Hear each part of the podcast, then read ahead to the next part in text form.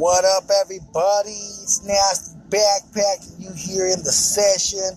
It's June 26th. It's 420. We're smoking that bomb bomb, if you know what I mean. But today in the hip hop news, again, all you're seeing is just Drake and Pusha T talk around that this this battle's over, you guys. It's done.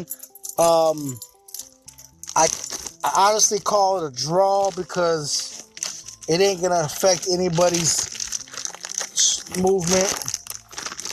Um, Drake, you know, at first I was giving Drake the L, but after I, have been seeing all the press run that uh,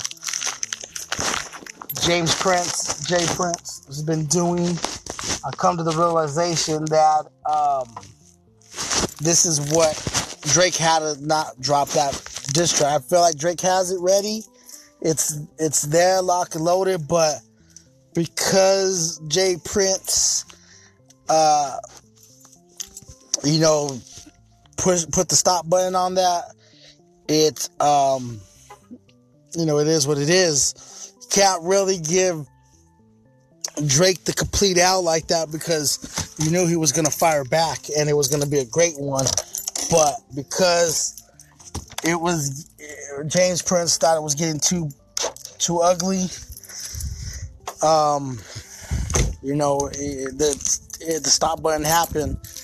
Um, now I feel like if Pusha T and Kanye keep pressing the issue, that things will get could possibly get reactivated.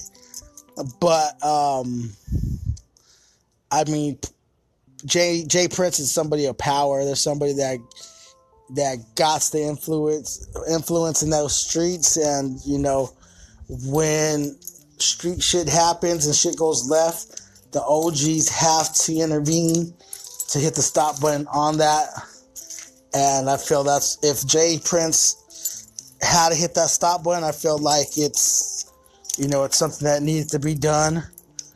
Um, so I can't really fault Drake at that point. Um, so like I said, I feel like it's a draw because Drake is gonna put out that album. That album is gonna do over 500,000 first week. So he's really not gonna take any kind of L. Um, us as fans, this is what we wanted. We want to see it go another couple rounds but because Drake would have to go so hard, and I feel like he would have to go hard, and I feel like he he has his aim on the right target because if you go after Kanye West, then all chips are gonna fall.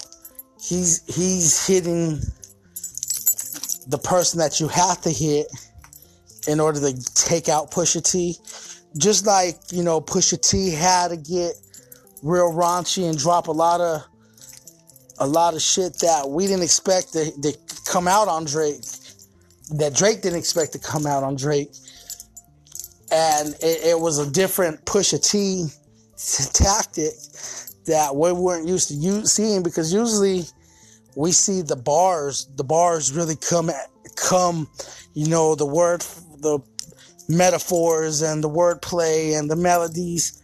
That's the kind of shit we're used to seeing from Pusha T. And this time he wasn't really doing that with the uh, the story of Adidon. He was more just stating the facts. Um. So, you know, with that, he got a lot of shine. He got a lot of publicity. Um, everything kind of went in his his favor because his album dropped seven tracks, and he did he did you know high seventies in the seventy thousand range. So that right there is a victory for him. Um, Drake put out some good music, and he's dropping his album, and you know his album is gonna is gonna top the charts as soon as that drops.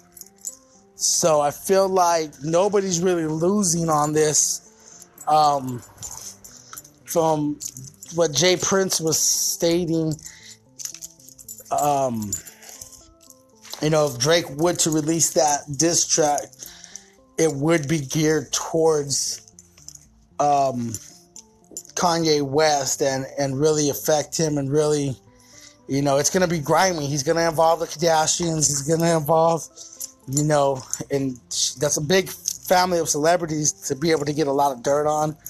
And Drake got the sources where he would be able to get that.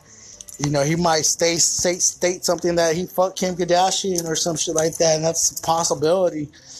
Um, so it's, it's kind of a good thing that Pusha T put the brakes on this, but let me know what y'all think.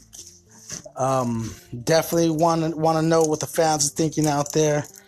Um, but it's your boy Nasty Backpack. If you want to send an email of your thoughts on this, you can send that to Nasty Backpack Podcast at gmail.com.